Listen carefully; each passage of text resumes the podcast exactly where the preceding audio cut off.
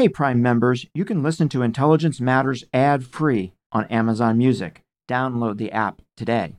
This spring, if you'd rather spend time enjoying your lawn instead of trying to keep it alive, there's good news. TruGreen is the easiest and most affordable way to get a beautiful lawn. All you have to do is water and mow, and they'll do the rest weed control, fertilization, aeration, and even some things you might not even think of. They'll do all of it, while you can do literally anything else. With TruGreen, you can have your lawn looking as good as a putting green. That's not hyperbole. TruGreen is the official lawn care treatment provider of the PGA Tour. TruGreen offers a satisfaction guarantee, and they have a verified best price promise, which guarantees you the lowest price with no compromise on quality. You do you. Let TruGreen do your lawn care. Visit trugreen.com to get the best lawn at the best price with the best people guaranteed. Looking to instantly upgrade your Mother's Day gift from typical to meaningful? Shop Etsy. Get up to 30% off well crafted and personalized gifts from participating shops until May 12th. This year, embrace your creative side. You know, the side your mom gave you, and shop Etsy for custom jewelry, style pieces, home decor, and extra special items she'll adore. Need something original and affordable for Mother's Day? Etsy has it. Shop until May 12th for up to 30% off gifts for mom. Terms apply. This is Intelligence Matters with former acting director of the CIA, Michael Morell. Brought to you by Lockheed Martin. Your mission is ours. Frances Townsend formerly served as the White House Counterterrorism and Homeland Security Advisor and is well known for her insightful commentary on Homeland Security issues. Retired U.S. Navy Admiral James Stavridis is the former Supreme Allied Commander of the North Atlantic Treaty Organization, or NATO, and also former Commander of U.S. Southern Command. Both of our guests are National Security Advisory Board co chairs for the American Edge Project. We'll be right back with that conversation after a word from our sponsor. I'm Sandy Winnefeld, filling in for Michael Morell, and this is Intelligence Matters. Okay, it's time to commit. 2024 is the year for prioritizing yourself. Begin your new smile journey with Byte, and you could start seeing results in just two to three weeks. Just order your at home impression kit today for only $14.95 at Byte.com. Byte clear aligners are doctor directed and delivered to your door. Treatment costs thousands less than braces. Plus, they offer financing options, accept eligible insurance, and you can pay with your HSA FSA. Get 80% off your impression kit when you use code WONDERY at Byte.com. That's B-Y-T-E dot com. Start your confidence journey today with Byte. Fran and Jim, thank you so much for joining us today and welcome to Intelligence Matters. Thanks, Sandy. Thanks, Sandy. I'd like to start by asking Fran, what exactly is the American Edge Project? Uh, is it an advocacy group, a think tank, and, and what is it intended to uh, accomplish? You know, Sandy, I think I'd describe it as all of those things, right? Um, it's really been a pleasure. Jim and I, like you and Jim, work together in the US government. And this has really been an opportunity for us to talk about the national security threat uh, that China principally represents to our innovation and technology. You know, we see just this morning, uh, Bloomberg News reported that China is talking about centralizing the collection and storing of personal information collected by Tencent and Alibaba. Um, it's that sort of national security threat that represents a real challenge to the United States you know, we actually believe in personal liberty and individual privacy, um, but not everybody around the world does. We are very much a technological democracy, but there are technological autocracies um, that represent a real challenge for us. So, Jim, what caused the two of you to come together uh, as part of this project? Uh, and along with your co-authors uh, to to do it and to write a paper about U.S. digital power? Um, first and foremost, our friendship. Uh, we've known each other, gosh, well over a decade, uh, probably closer to 20 years, actually, both from the time Fran was in government and I was in uniform. But then we've continued to collaborate in the world of business. For example, I'm now with uh, the Carlyle Group. She's uh, also involved in many private equity projects, so we just know each other very well. secondly our resumes, if you will, kind of complete each other. To use the Jerry Maguire term, she's deep into uh, homeland security, obviously, but knows the international world very well. I'm deep into the international world, but I think I know a fair amount about national security. And we both have a shared interest in cyber. So the organizers approached us independently, and when, uh, at least speaking for me, when I discovered Fran would be the co-chair, it was easy. Oh, that's great. Me too. so I'd like to ask you both this question. Fran, maybe you can go first. You talk in the paper about leveraging two distinctly American assets technological supremacy and a network of allies, partners, and friends around the world who all share a commitment to democratic principles. Can you talk to our listeners a bit about how those two advantages we have or have had go hand in hand? So let me speak first to the technological superiority, right? We've had, we've long been known for technological innovation and superiority, but China is close behind us, particularly in the area of facial recognition. Part of that is because of the theft of intellectual U.S.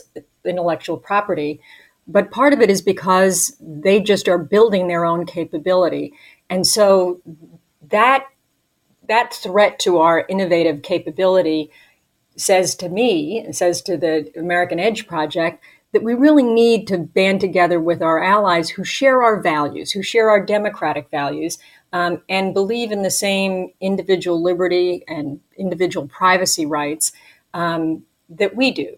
So that we can, because as we see the expansion of the use of the internet, especially during this time of the pandemic, um, never has it been more important that we are working together with our allies to set the norms of the internet at a time when we see the Chinese inserting themselves to set the norms in a way they prefer. Um, it's important that we work with our allies because it's the only way we will maintain our technological superiority. Uh, Sandy, if I could just add a thought, it would be that um, our current network of allies, partners, and friends, which you know very well from your days as vice chairman of the Joint Chiefs, is uh, the crown jewel, perhaps, of American international security. But it's not particularly well adapted to this sphere, to thinking about cyber, to thinking about uh, privacy concerns, to thinking about social networks and how they can be weaponized. In other words, NATO doesn't have depth in this area. Our relationships with Japan and Australia and New Zealand, our Pacific allies, are not structured in this way. So, one aspect of the American Edge project that excites me and attracted me to it is the kind of thinking that Fran just articulated that maybe we need new structures. I'm not sure we need a new uh, NATO per se, but the idea of bringing together the so called techno democracies is gaining a lot of traction. And I'd encourage listeners to take a look at the article in Foreign Affairs by Jared Cohen and Richard Fontaine, which postulates the idea of bringing together uh, 12 of these techno democracies. So, US, a bunch of our NATO allies, but also including uh, India, Sweden, Israel, for example. So, I think that um, we need to be approaching this with an eye toward hey, our, our wonderful network of allies, partners, and friends, super important, but how do we find new friends, if you will?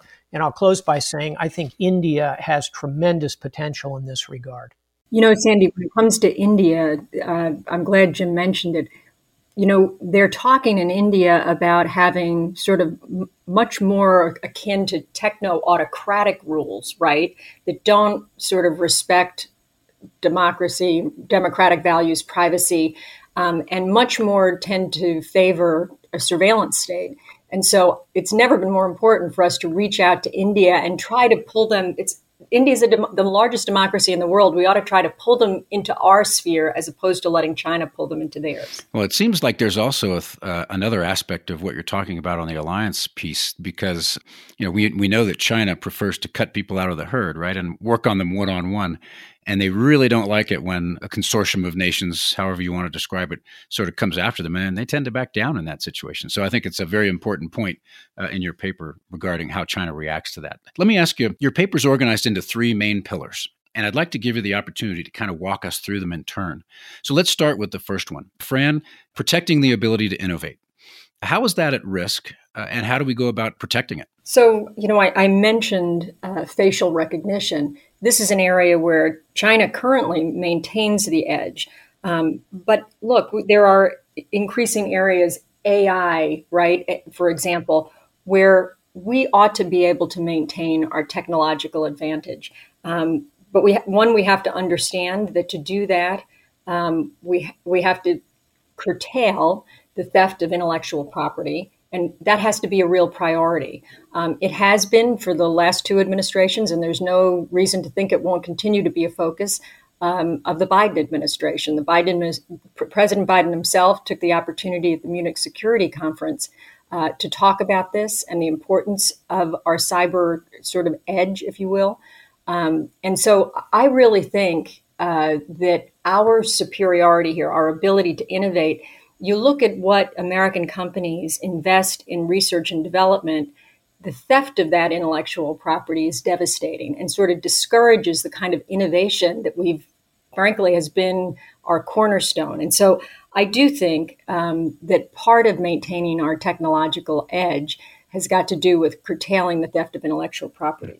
Jim, can I just add a thought to sure, that, Jim. Sandy? Which is um, part of another part of this is uh, is specific, I think, to five G. It's ensuring that we can, we the United States, in concert with our allies, maintain leadership in that role, and that again, I think, will be something that the Biden administration will pick up from the Trump administration. And then there's another kind of subtext here, and it's a subtle one, but it's uh, getting U.S. and partner nations onto these uh, very influential international standard setting bodies. And this is not sexy stuff, right? These are a, a group of organizations that are loosely in the non governmental organization structure internationally, but they set a lot of policies uh, data protection, surveillance, patent reform.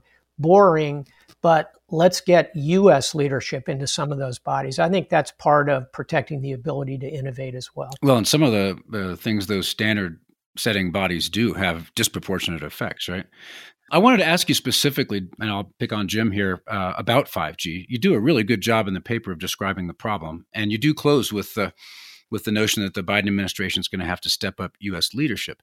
But that's a tough one. You know, everybody wants 5G. The Chinese are probably able to provide it more cheaply than anybody else. Do you have any specific ideas here on, on what the Biden administration might be able to do? Yeah. Well, first and foremost, I think we point out to our allies that life is full of choices.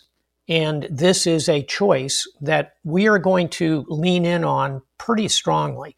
And uh, therefore, we will uh, be working closely with our allies, would be the polite way to put it. But I think we're going to put real pressure on them uh, to join in with us. Um, number two, um, we have got to incentivize our private sector to provide high quality 5G. And I think we can do that with uh, government R&D access, potentially with uh, providing incentives for specific projects. And sometimes people say, oh no, got to let the free market do this.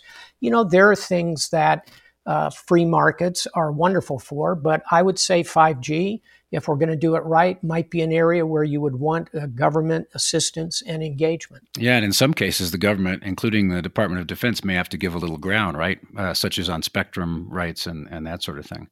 Absolutely. Uh, so, your second pillar is entitled uh, Securing U.S. Technology, Networks, and Data through Enhanced Cybersecurity. And I think most Americans would already violently agree with you, especially given the you know the recent SolarWinds attack and the Hafnium attack on Microsoft Exchange servers and the increased prevalence of ransomware attacks. Fran, can you give us a sense for what's at the heart of your approach?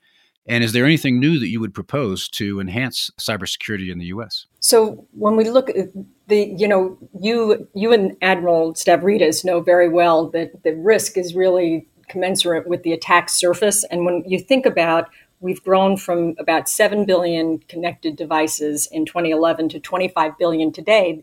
You know, the attack surface has doubled here in the United States. Um, there's been there have been a number of recommendations coming out of the Solarium Commission. Um, you know, Congress basic. You know, I think of the Solarium Commission as the pre 9/11 in cyber. What do we need to do, and how do we need to plan? They had a lot of good ideas um, including sort of having the ability, if you will, like FEMA like ability, to surge resources and assets when there is an attack. Um, many of the recommendations of the Solarium Commission were incorporated into the 2021 National Defense Authorization Act. And that triggering of new resources, it really requires a very close partnership between the public and the private sector. Um, it, it, it raises the old debate between security and encryption and then government law enforcement access. Um, this has been for the all of my years in government, right? What what where do you put the priority? Is it on the safety of the data or uh, allowing the government legal access when it's appropriate? I've been a big believer that it's not that is does not have to be an either or, but it is it is a debate that we have to wrestle to the ground so that we can move forward.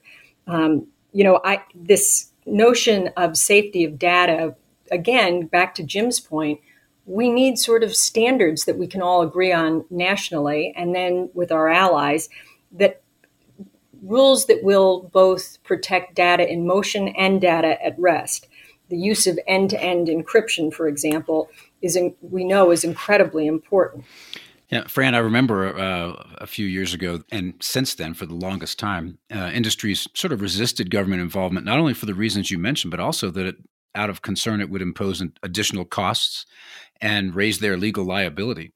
So, do you see that changing at all over the last few years, given the heightened state of the threat? And what kind of incentives would you know sort of lure industry more into this world of of cooperating with government? Well, you know, there have been a number of hearings on Capitol Hill on this subject. There's going to be one uh, today. They're up there talking about the legal liability for the dissemination of disinformation. Um, and interestingly enough, while I think big tech companies had resisted government regulation, they now want guide rails. I don't, I've never been a proponent of a lot of regulation, especially in highly technical areas that members of Congress may not be sufficiently expert on to understand the consequences of them. But there is, there is a movement now and a pull from technology companies to set guide rails, right? So that they understand what the expectations are um, and Mark Zuckerberg himself has said it's very important uh, that companies be held accountable for having strong systems that monitor and prevent the, the dissemination of disinformation. Um, and so I think what you what we will find is um, an openness by the technology community to a conversation. That said, uh, they feel very strongly and understandably so about their liability protections that currently exist and not losing those in this process. Can I just, Sandy, um, add a couple of thoughts on cybersecurity? Yeah, sure. I'm going to give you three uh, very practical ideas, not without controversy. And they're my ideas. These are not uh, of the American Edge project per se. One is I think it's time to create a cyber force. I, I commend the Trump administration for creating a space force. I would argue even more necessary and much for the same reasons. We need a cyber force. Just like 70 years ago, we needed an air force. Uh, today, we need a cyber force. Not huge, maybe 15,000 people out of a department of uh, nearing 2 million, but we need dedicated, in uniform, culturally grounded and oriented uh, military personnel. I think that has to be part of this, taking entirely the point that in the end, this is going to be very civilian, uh, but you still need a cyber force. Second one, I think you need a significant cabinet level official who is responsible for cybersecurity. You know, we have a Secretary of Agriculture we have a Secretary of the Interior. We have uh, a, a, number of, you know, important cabinet departments. Hard for me to think of a broad area that is so important and yet is so underrepresented on the cabinet. Uh, the Biden administration has taken a step in this direction, bringing somebody in, um, unclear whether they'll be given actual cabinet status or not. But I think it's time to seriously consider that. And third, and this is um, sort of in the military weeds, I guess, but I would argue we ought to split the National Security Agency away from U.S. Cyber Command. U.S. Cyber Command is a military command. Currently, it's held by a single officer at the moment, General Paul Nakasone. Um, those two have different missions. And uh, the National Security Agency, very different, in my view, from the uh, Cyber Command. So those are all big issues we don't have time to unpack, but I, I send them out there as practical ideas that I hope we can broadly have conversations about.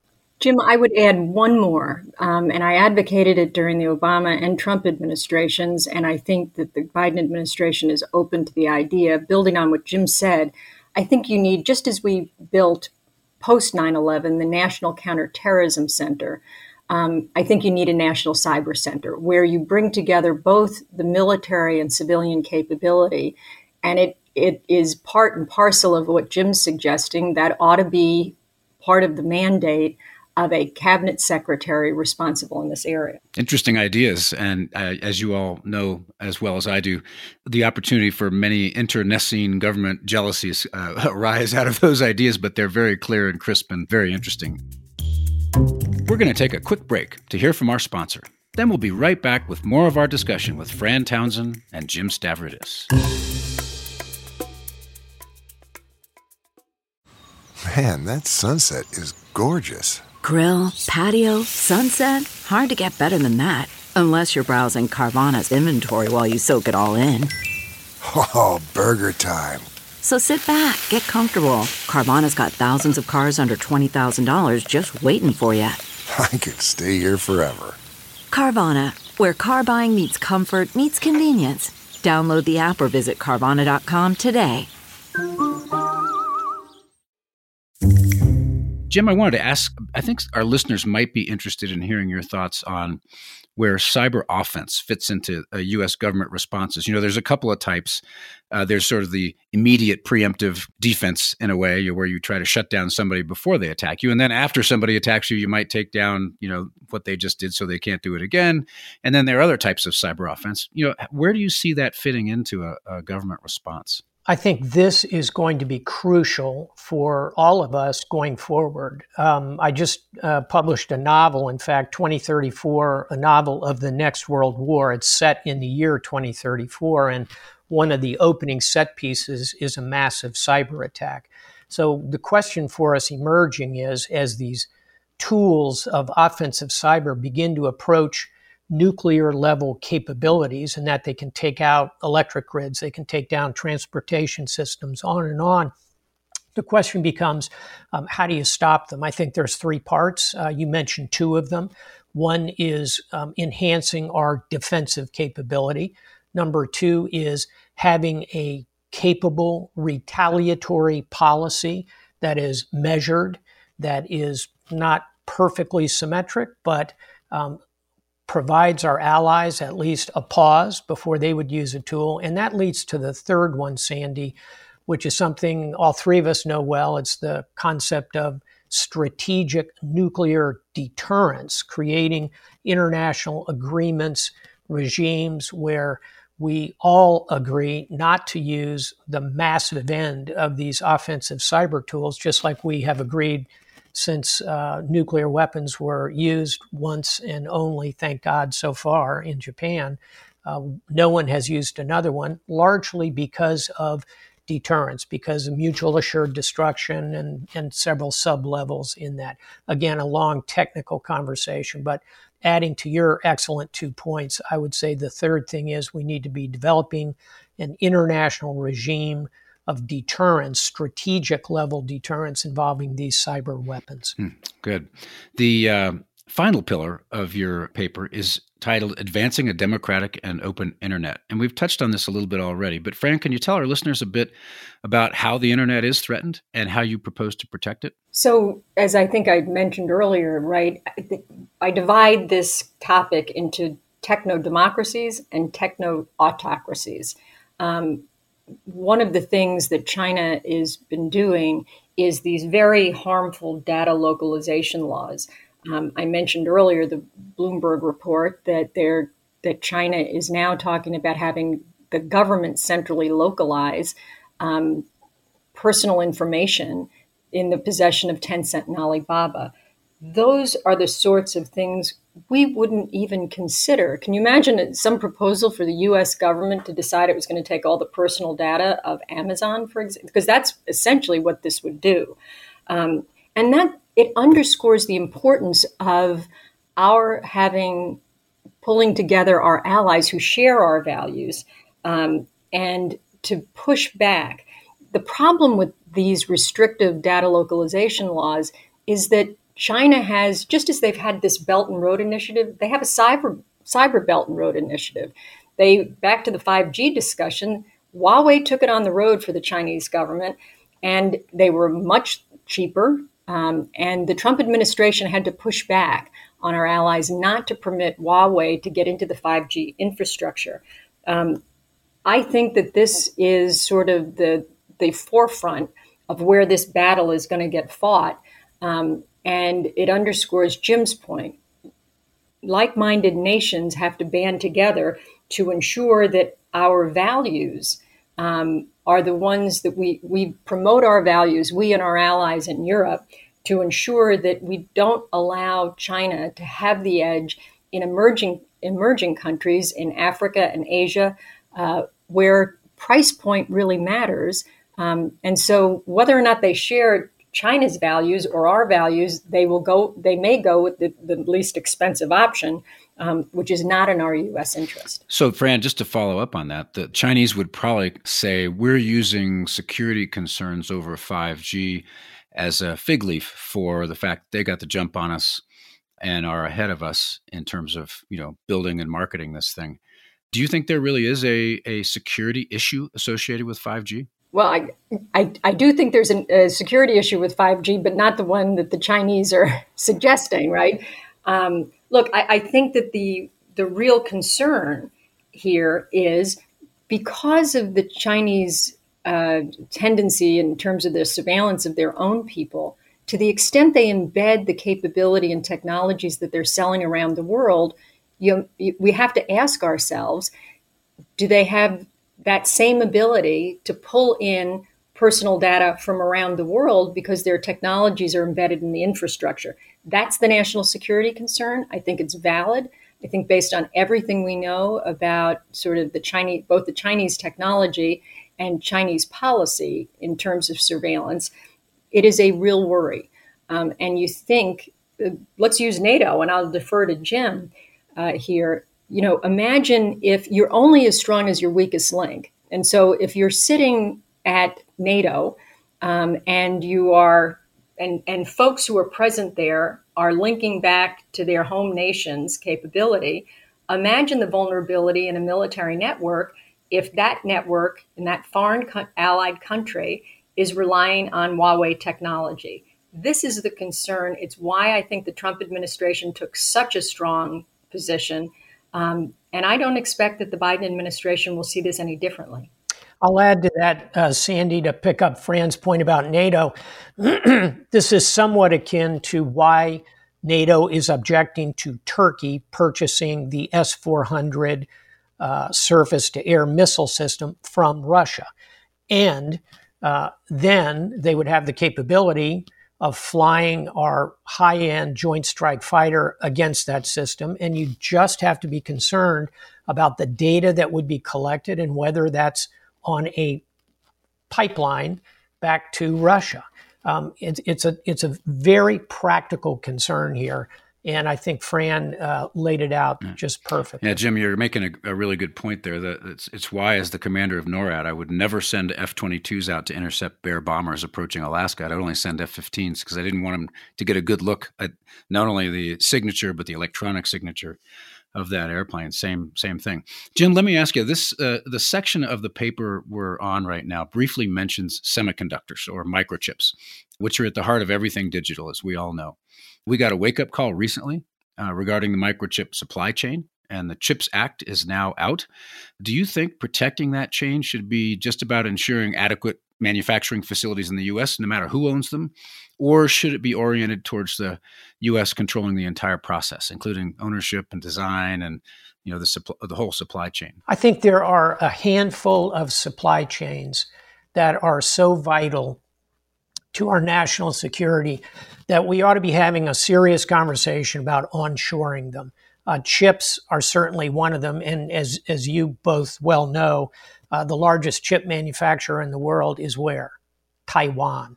Um, and boy, if that is not a juicy little target uh, just offshore from China, uh, we ought to recognize where these supply chains have significant vulnerabilities. I think chips are a very good example of where we would want to at least consider a significant onshoring. I'll give you another one, and that is uh, much more prosaic, but we just lived through it. It's a medical supplies.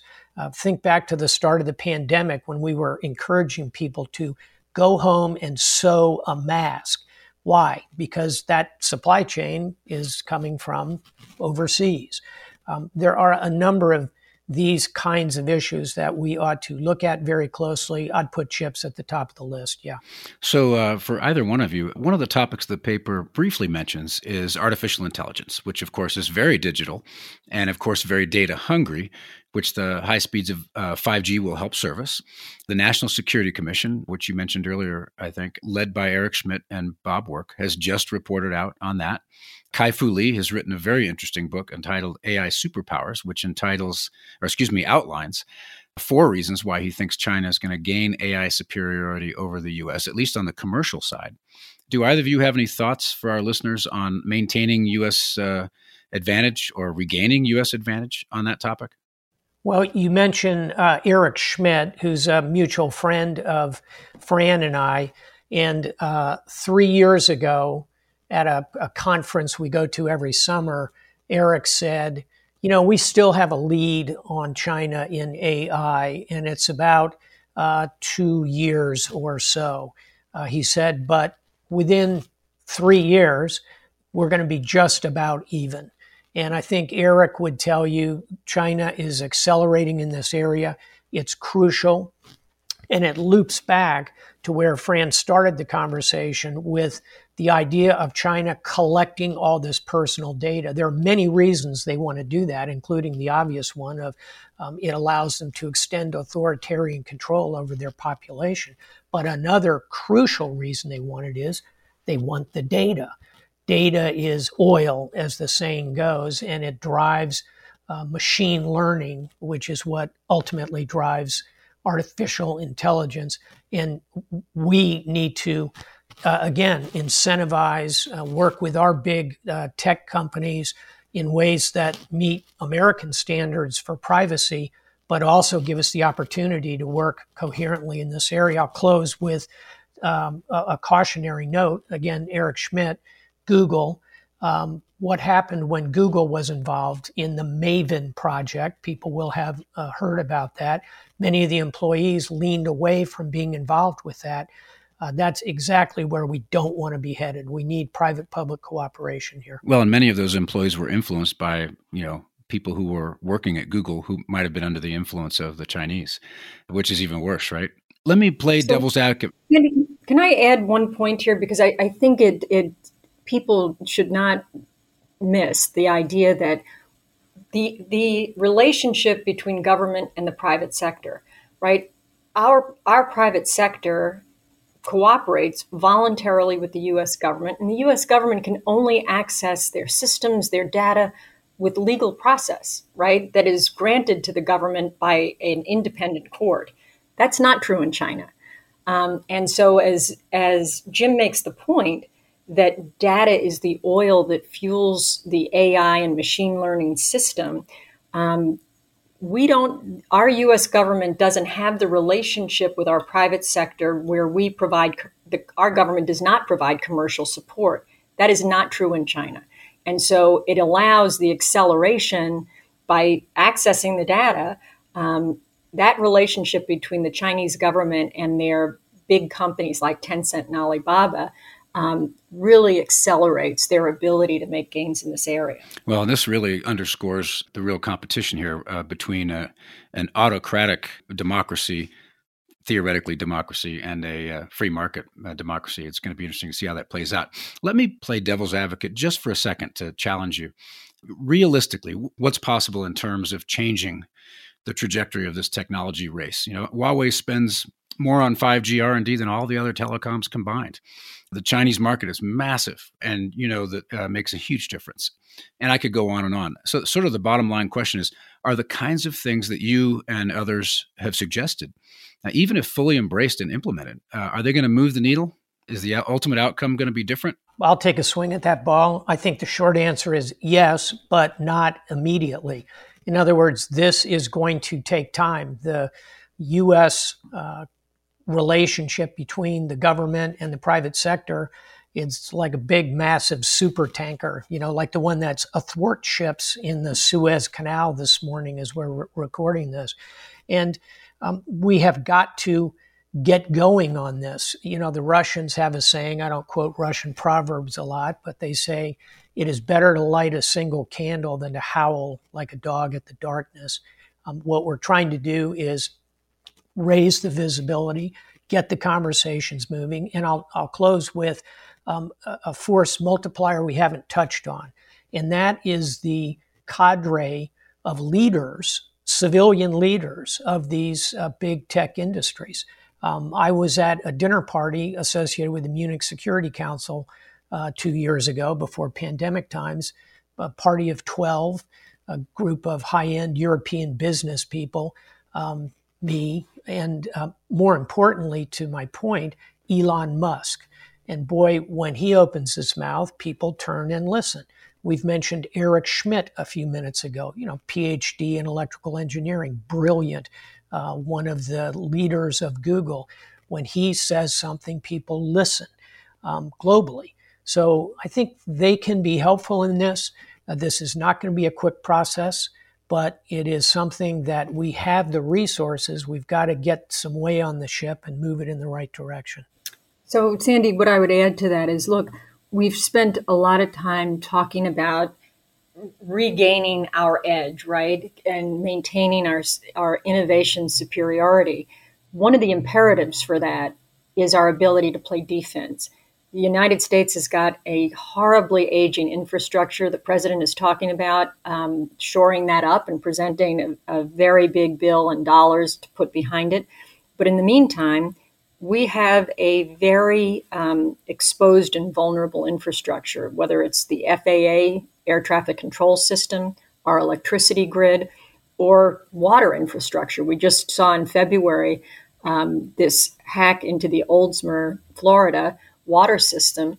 Um, and a hacker was able to increase the level of the toxins in the water. Now, that was caught because there was a redundancy in the system that picked it up, but not every water system could have picked that up. And imagine if it was a state actor um, taking down the air traffic control system in the Northeast and us going blind in the air. Um, or turning out the lights in the Northeast corridor. When that happened, when I was in the White House, that was just the aging infrastructure went out. It was not by virtue of a bad actor, but it could have been. And our first impulse was that is what had happened. Um, and I worry about that. I worry about turning the lights off in New York uh, by a state actor. And so that's that ought to be the thing that spurs Congress, the U.S. government, and our allies, because we're not alone in that vulnerability, uh, to really commit themselves to make progress in this area. Yeah, let me let me add to that excellent point. Um, we've got to imagine our way into the future here, and wouldn't it be nice if instead of after Pearl Harbor we have a national commission after the disaster? After 9 11, we have a national commission after the disaster. Uh, wouldn't it be nice if we could, or, or we're going to, I would say, after the disaster, the pandemic, we're going to have a national commission to understand what just happened and how we avoid it in the future. Hey, maybe for once we can imagine, as Fran just said, what happens if an opponent truly decided to go after our infrastructure. What would it look like? How bad would it be? I think the Solarium Commission is an effort along those lines but it really is the table stakes in the conversation we've got to have going forward. Well, as a journalist would say, it's man bites dog to get people thinking that far in advance. And and you know the classic gray rhino, you know the the uh, hybrid between the elephant in the room that everybody knows is there and the black swan that is the uh, catastrophe awaiting. I ab- absolutely share your views on getting uh, getting ahead of these kinds of things. Let me ask you: the paper, this excellent paper, American Edge National Security Policy paper, has been out for only about a month as of this recording, but I'm interested in the kind of reaction you've received. Have you gotten any pushback, or on the other hand, have you seen any policy movements uh, in the directions you're advocating? So I'll, I'll, I'll start. Um, I can't think of, at least speaking from myself, I've not heard any pushback. It's sort of, Sandy, as you said, man bites dog. Everybody agrees. The question is can, can the paper help to spur action? I think it's, frankly, in fairness, too soon to tell in terms of the Biden administration. But every indication is they are taking this seriously. They do want to make progress um, and that they're open to these ideas but to your point, to Jim's last point, right? You hope they that they get to this on their agenda before something happens. You know, President Bush, who I worked for, came in with a domestic policy agenda, and as you both know, he never got to immigration reform. He never got to education reform because 9/11 happened. And what I hope is, you know, the president has a lot on his plate. We've got a crisis at the southern border. We've had two mass shootings. Um, and there's a lot that the, the, White House has to deal with. There are always, for every president, many distractions. And what you've got to hope is that there are dedicated senior policy resources devoted to making progress in this area so that they're not distracted. So, Fran, you have advised or served in administrations on both sides of the political spectrum. And so you've, you've really gotten a, a, a great perspective on all the the issues facing us in Homeland Security. And in fact, you, you could argue that that department probably has the most diverse and knotty set of issues of any department in the cabinet. And and I wanted to ask you, you know, we're coming in the wake of these two shootings that you just alluded to, and you know, the latest in a string. Uh, what are your thoughts as sort of a bipartisan observer of this? Of, of, are we just sort of admiring this problem, or or where should we be heading in this area? Sandy, this is one of my enormous frustrations. I feel like every time there's a mass shooting, I get called onto television to talk about what I think is the way forward to reduce the likelihood of such an event. And I say the same thing. And we then wait, and nothing happens in Washington. And there's another one. And we all say the same things, and we make no progress again. So it's enormously frustrating to me. I have to say, I do think President Biden is right um, in terms of the assault weapons ban this is a weapon. I feel odd saying it to the two of you, but this is a weapon of war. No, there's no reason for anyone not in, who's not in uniform to have this sort of a weapon here in the United States. Um, and there is absolute data that proves the point that if you take that weapon away, you will reduce the lethality. You may not reduce the number of these incidents, right? Because they're driven by mental illness and a whole bunch of other things. But if if you don't have the capability to use a weapon of mass destruction, you you just don't have the capability to kill that many people in a single incident. And so, if we want to just do something to reduce the lethality in this country, we ought to reinstate the assault weapons ban. Well, Fran and Jim, I think we're just about out of time, and I wanted to thank you both for spending time with us today. And I also wanted to thank both of you for your uh, continued service in your your sort of post government life to our great nation. Uh, you know, you don't have to do these kinds of things, and it's terribly important to have people with the kind of wisdom you can bring to bear on these problems speaking out uh, like you have in this paper. So thank you once again for that, and thank you for joining us today on Intelligence Matters. Thanks for having me. And uh, I'll just return the compliment, Admiral Winnefeld and uh, Director Morell, to both of you. Thank you for everything you are both doing post very significant government lives as well. Thanks, everybody. That was former White House counterterrorism and Homeland Security Advisor Frances Townsend and retired Admiral Jim Stavridis. I'm Sandy Winnefeld, standing in for Michael Morell. Please join us next week for another episode of Intelligence Matters. Intelligence Matters is sponsored by Lockheed Martin. Your mission is ours. This show is produced by Olivia Gazis, Jamie Benson, Jake Rosen, Paulina Smolinski, and Ariana Freeman. For more from this week's show, visit CBSNews.com. Intelligence Matters is a production of CBS Audio. Look around. You can find cars like these on AutoTrader. New cars, used cars, electric cars, maybe even flying cars. Okay, no flying cars, but as soon as they get invented, they'll be on Auto Trader. Just you wait. AutoTrader.